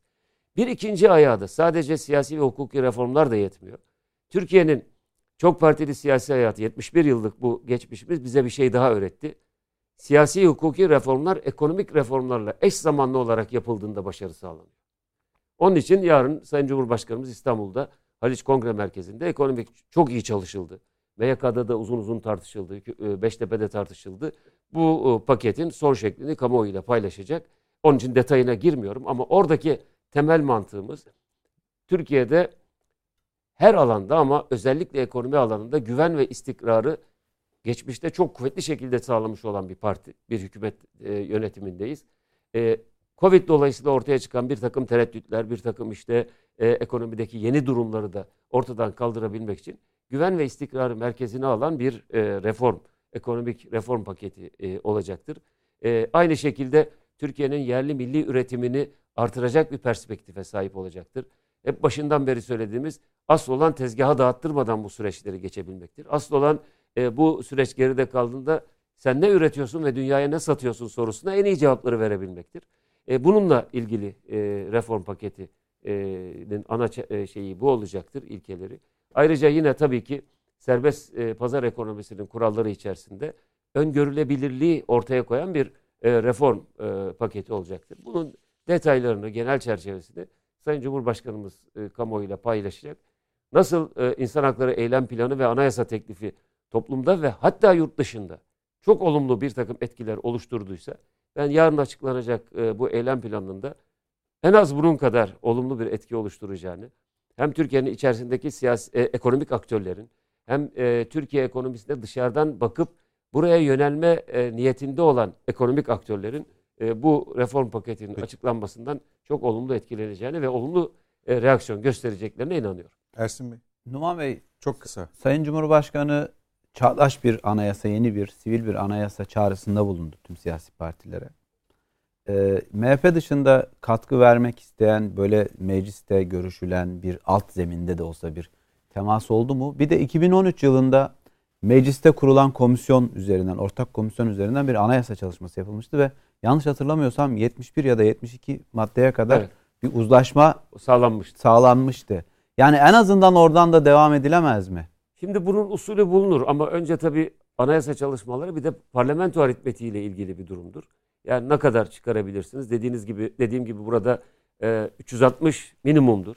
Yani millete götürebilmek için 360 oya ihtiyaç vardır. İsteriz ki e, çok büyük bir oyla çıksın. Yani tam bir konsensusla anayasa e, değişikliği yapılmış olsun. Ölçüsü bellidir. Mutlaka sivil bir anayasa olma. Efendim çok değiştirdik. Ama bakın şunu çok açık söyleyelim. Bu 82 anayasasında da zaten kendi miras almış olduğu 61 anayasasında da o vardı. 61 anayasasında da 82 anayasasında da masum insanların kanı vardır bu anayasaların üstünde. Darbelerin anayasalarıdır bunlar. O anayasanın ruhu hala e, orada durmaktadır. Devlet esastır. Devleti yöneten zadegen esastır. Millet de devletin elinde e, değiştirilmesi gereken bir güruhtur. Anayasa bu şekilde alınmıştır. Hak ve özgürlükleri tanımlar. Hak ve özgürlükleri tanımladıktan sonra da ancak diye başlayan cümleleriyle bütün bu hak ve özgürlükleri kısıtlayan bir anayasamız söz konusudur. E, bürokratik oligarşiyi kendisinin içerisine e, tanımlamış. İşte e, egemenlik kayıtsız şartsız ilk anayasamızda biliyorsunuz egemenlik bila kaydı şart milletindir e, sözü vardı. Bu 61 ve 82 anayasalarıyla e, egemenlik e, kayıtsız şartsız milletindir. Millet bu egemenliği anayasal kurumları eliyle kullanır diyerek bürokratik oligarşiye de anayasal bir kılıf hazırlanmıştır. Bütün bunların hepsi e, gözden geçirilir. Hele hele Cumhurbaşkanlığı sisteminin getirdiği yeni bu e, sistemin gerekleri de göz önünde bulundurulur ve anayasa yapılır. Yeter ki samimiyetle sivil, çağdaş, kapsayıcı yani bütün toplumu e, kapsayacak e, ve kuşatıcı e, bir anayasanın yapılabilmesi, iradesinin ortaya çıkması lazım. Peki vakit daralıyor. Dış politikaya geçelim mi yavaş evet. yavaş Hüseyin Bey? Sayın Bakan e, program başında Türkiye'nin e, e, etkinliğini, bölgesel güç olmasını konuştuk. Bunun sahadaki en önemli unsurlarını da konuştuk ama Türkiye'nin güneyinde yanı başında 10 yıldır devam eden bir iç çatışma söz konusu ve bu Türkiye'yi ciddi anlamda etkiliyor. Bu anlamda Türkiye, Rusya ve İran'la Astana mutabakatını e, geliştirdi. Ve bugün de e, Türkiye, Rusya, e, Katar e, Doha'da bir araya geldi Dışişleri Bakanları. Suriye konusunda aslında bildiğimiz e, ama e, kararlılıkla vurgulanan bir şey e, ortaya çıktı. Suriye'nin toprak bütünlüğü ve Suriye'de ayrılıkçı e, yapılarla mücadele ve terörle mücadele. E, Türkiye'nin e, bu konudaki duruşunu ve son gelinen noktayı nasıl değerlendiriyorsunuz? Şimdi bu Türkiye başından itibaren bu noktada çok net bir tavır sergiledi. Birincisi Suriye'nin top, toprak bütünlüğü. İkincisi e, buradan Türkiye'ye yönelecek olan terör e, saldırılarının sonlandırılması. Üçüncüsü buraların e, etnik, mezhebi bir takım ayrışma e, alanları haline gelmemesi ve burada bütün halkın birlikte yaşayacağı bir e, sürecin ortaya konulması.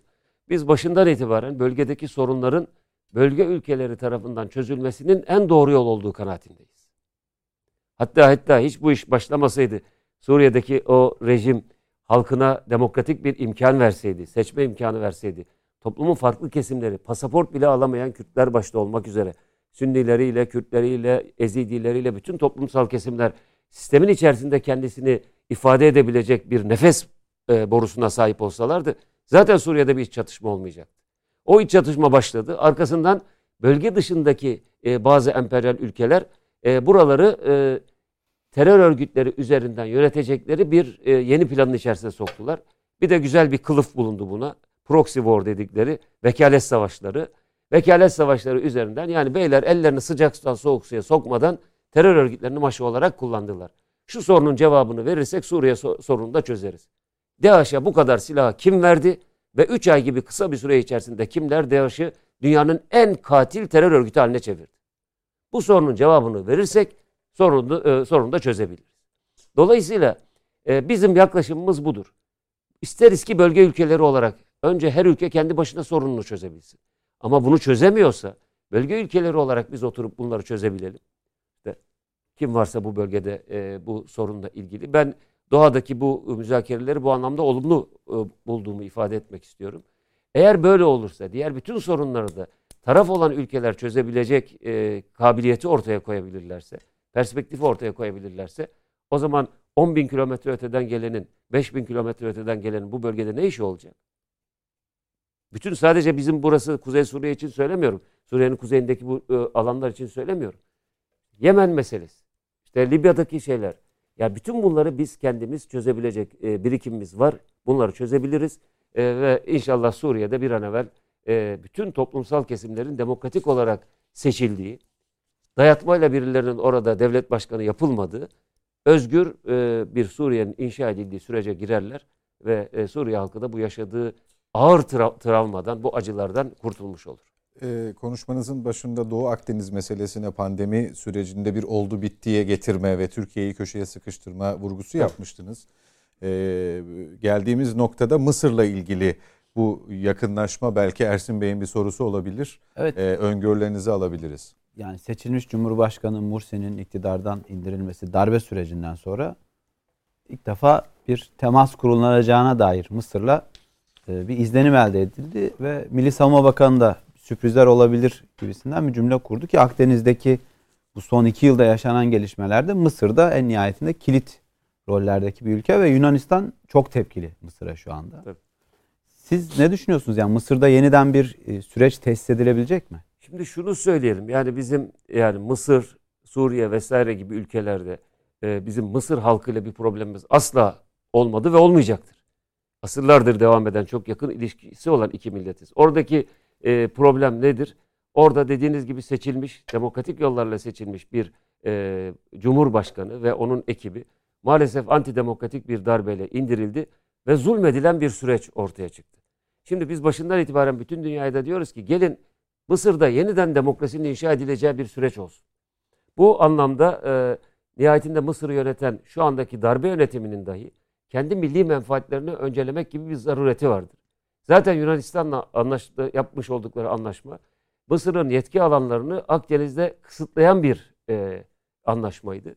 E, eğer bu anlamda e, kendi milli menfaatlerini de genişletecek bir çabanın içerisinde olacaklarsa bizim Libya ile yaptığımız mutabakat e, gibi e, ya da ona benzer bir şekilde bir e, sürecin önü açılabilir. Bu her iki ülkenin de menfaatinedir ama ısrarla söylüyoruz. Mısır'da bir yönetim sorunu var mıdır? Vardır.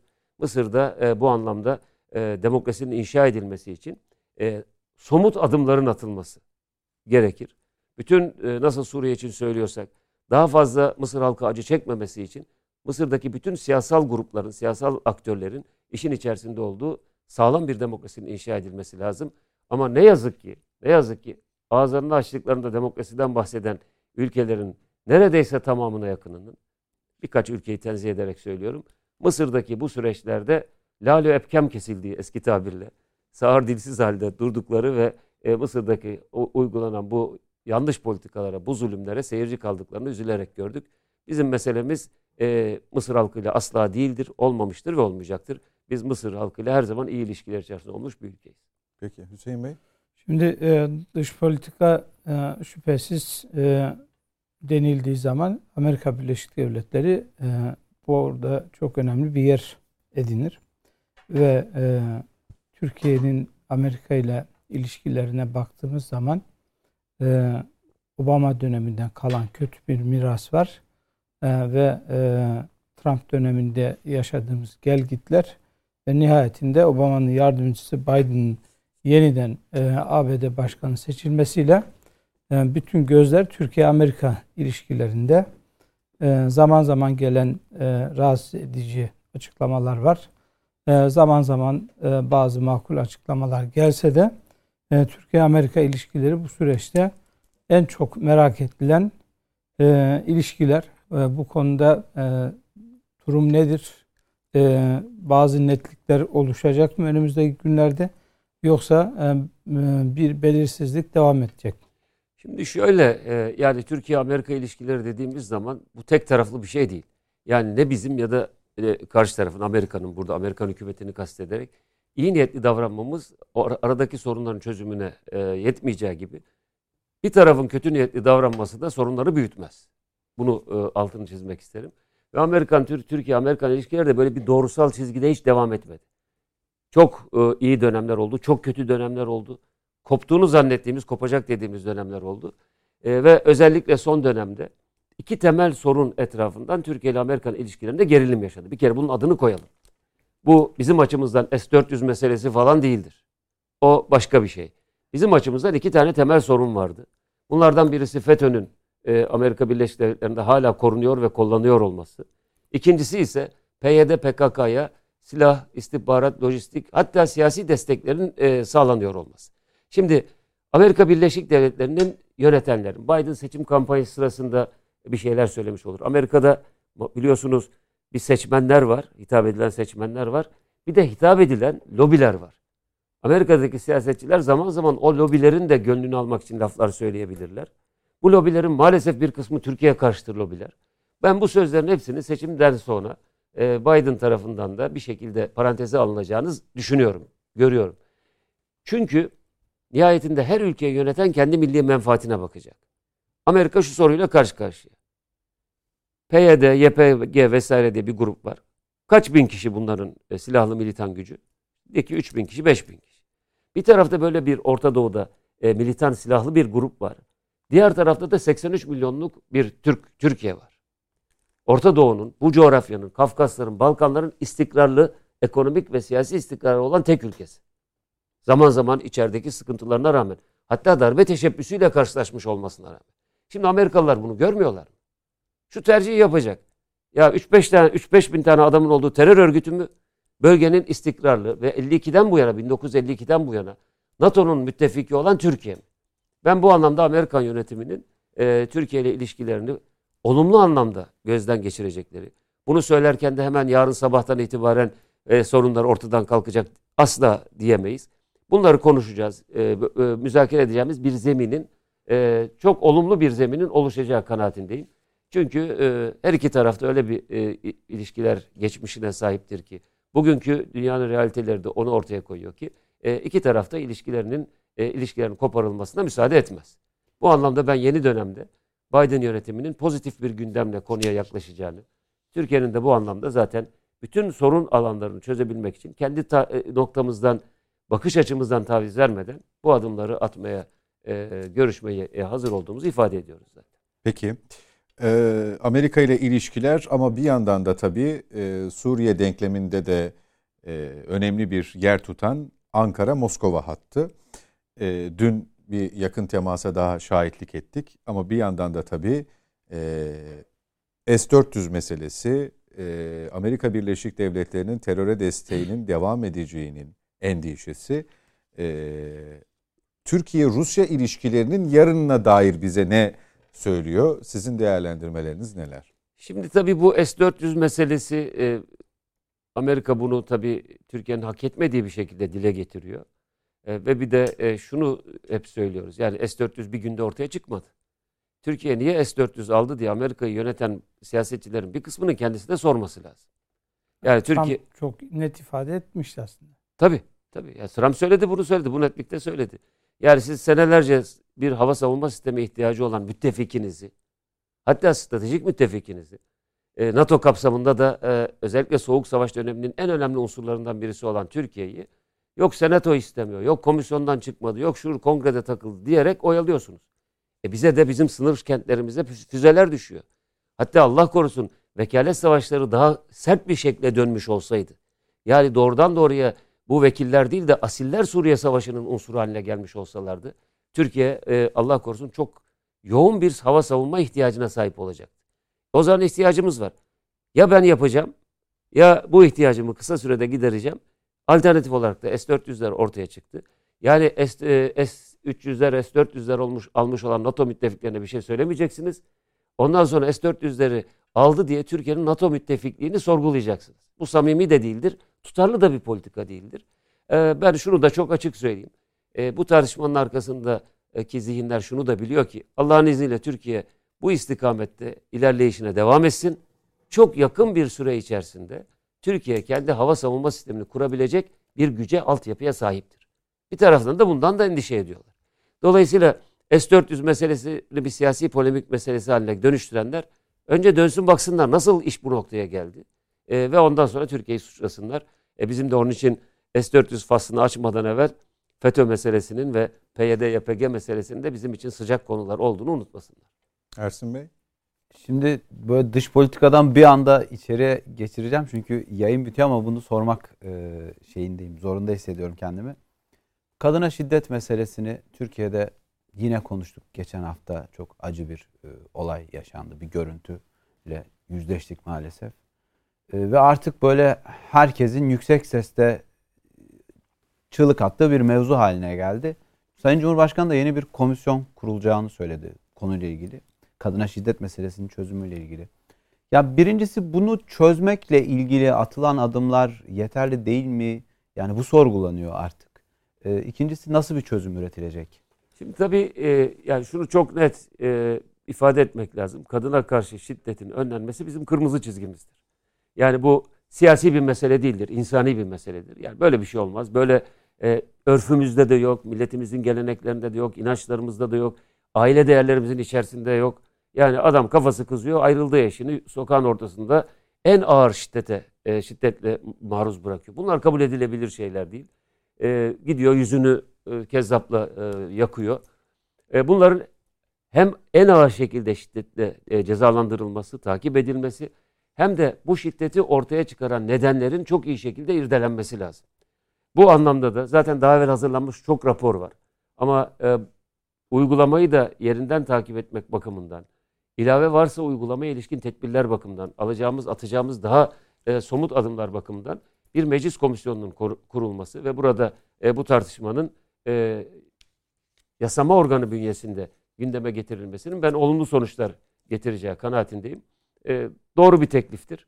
İnşallah e, komisyonda hızla kurulup e, çalışmalarını sürdürür ve bu bu mesele Türkiye'nin e, gündeminden bir şekilde e, çıkmalıdır. Çünkü bu millet bunu hak etmiyor. Yani şöyle bir algı, e, yani dünyanın her yerinde kadına karşı şiddet var. E, hiç kimsenin buna müsamaha göstermemesi lazım. Ama e, Türk milletinin de böyle kadına karşı şiddet uygulayan zaten e, genetik yapısında da var. Bunu e, yapan bir milletmiş gibi gösterilmesi de doğru değil. Bunun için en sert tedbirleri alacağız.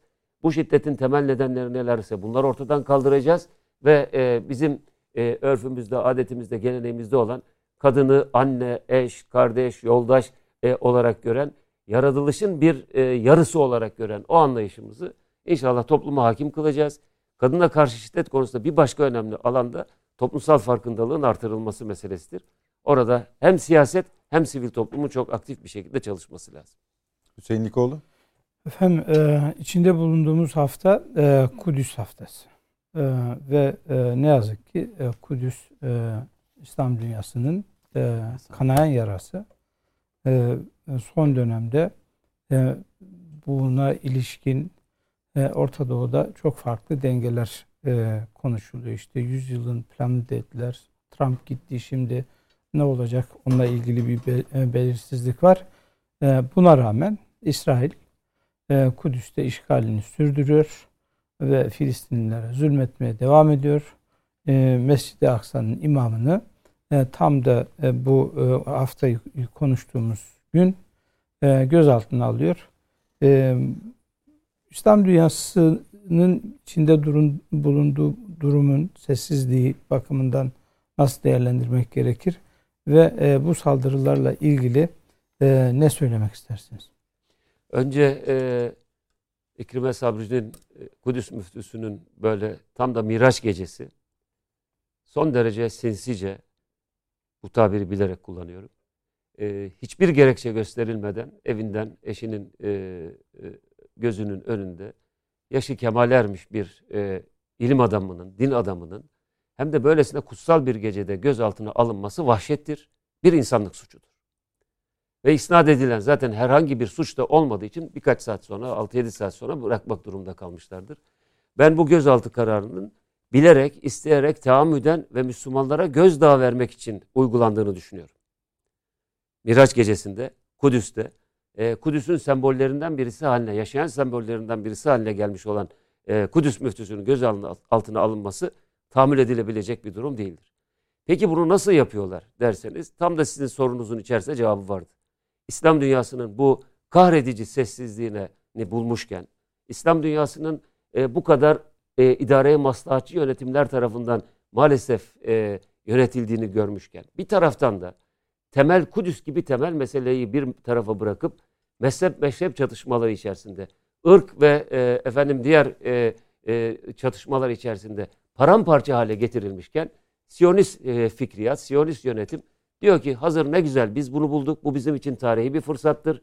Biz altın vuruşumuzu yapalım ve e, geçen de bir politikacı söyledi iki gün evvel. Başta e, Batı Şeria olmak üzere bütün Filistin topraklarını ilhak edelim.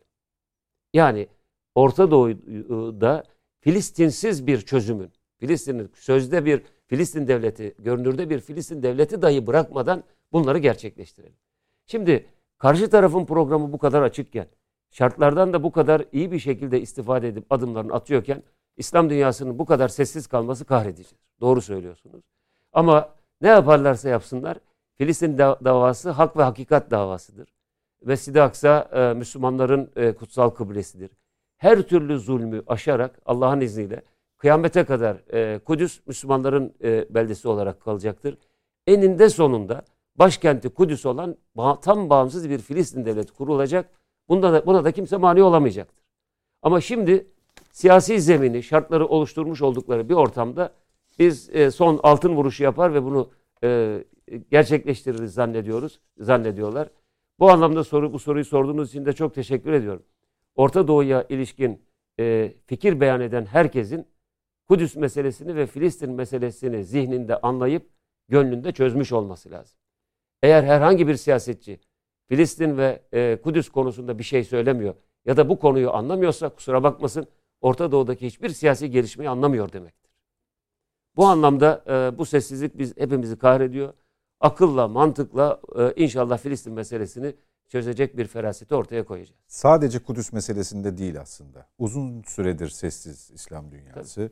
Her meselede kendileriyle bir ilgili bile olsa bu sessizliğini koruyorlar. İşte bir Arap Birliği diye bir şey var. Ee, mesela. tam e, Adını bile devamı anmıyoruz. olarak, Çok uzun e, süredir haberlerimizde bile. Yani Suudi Arabistan'dan Suudi- önce evet. e, Avrupa'da e, ya daha doğrusu dünyanın çeşitli yerlerinde ama e, Avrupa deyince işte ifade özgürlüğü, insan hakları, din ve vicdan özgürlüğü vesaire gibi bu kavramların böyle e, itinayla anlatıldığı coğrafyaya baktığımız zaman e, aslında Avrupa'da da e, İslamofobi ki o kavramı çok sevmiyorum.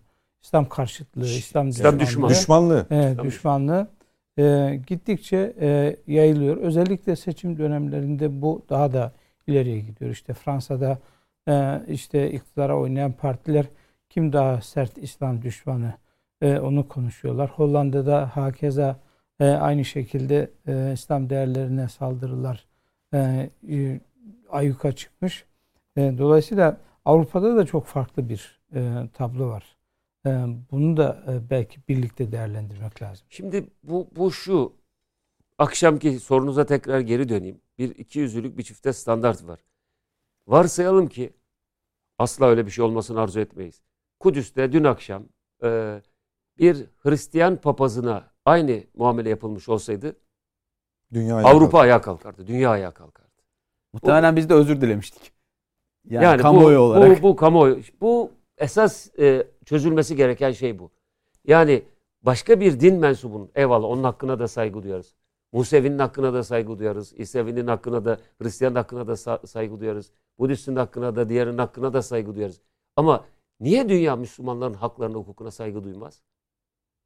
Yani bu kadar açık bir vahşet hem de bir kutsal gecede yapılabiliyor, yapılıyorsa niye Avrupa'dan bir tane bile ses çıkmaz? İşte o Avrupa'daki İslam düşmanlığının ya da Batı'daki İslam dünya e, düşmanlığının köklerinde bu iki yüzlülük, bu çifte standart vardır. Ayrıca e, biz uzun yıllardır söylüyoruz. Ya bu bu da bir siyasi konu değil aslında. Yani uzunca bir zamandır yabancı düşmanlığı, göçmen düşmanlığı üzerinden Amerika'da da bu seçim kampanyası sırasında gördük. Kendi vatandaşı olan en az iki asırdır orada yaşayan ailelerin çocuklarına karşı, o zencilere karşı bile başlayan bir ötekileştirme kampanyası var. Avrupa'da da Amerika'da da aşırı sağ e, faşist zihniyetler çok hızlı bir şekilde gelişiyor. Bu aslında e, Avrupa'nın mutedil siyasetçilerini de esir alan, Avrupa'nın siyaset zeminini zehirleyen son derece kötü bir gelişmedir. Amerika'da da aynı şekilde zehirliyor. Bunun içerisinde de İslam düşmanlığı maalesef belli çevreler için e, bu yabancı düşmanlığını örtecek e, bir şekilde onu meşrulaştırmaya çalışacak bir kılıf olarak kullanılıyor. Burada da bir ikiyüzlülüğün olduğunun altını çizmek isterim. Dolayısıyla İslam karşıtlığı ya da yabancı düşmanlığı şeklinde ortaya çıkan şey aslında Avrupa'nın ortak değerlerine karşı yapılan saldırının ortaya çıkmasıdır. Hani demiyor muyuz insanların eşitliği, efendim işte ülkelerin egemenliği, herkesin hangi ırktan, hangi dinden, hangi cinsiyetten olursa olsun kamuoyu e, önünde eşit olması, yasalar önünde eşit olması. E niye bu? sözde söylerken öyle diyor. Bunları diyorsun ama bunlar da Avrupa'nın en kutsal değerleri olarak söylüyorsun. E uygula. Yani Avrupa'da bir e, herhangi bir hatta bırakın e, semavi dinleri herhangi bir dini kültün yani ben bir dinim ya da bir e, dini sektim e, bir kültüm diye ortaya çıkan birisine bile açtığı zaman bir ibadethanesi eyvallah diyorsun. İşte e, ondan sonra bir e, Müslüman camisi açıldığında oraya saldırı e, oluyor ve bunu sessiz bir şekilde geçiştiriyorsun. Ya da bir büyük Müslüman e, dini lidere saldırıda bulunuluyor e, e, Kudüs'te. E, bunu sessizlikle geçiştiriyorsun.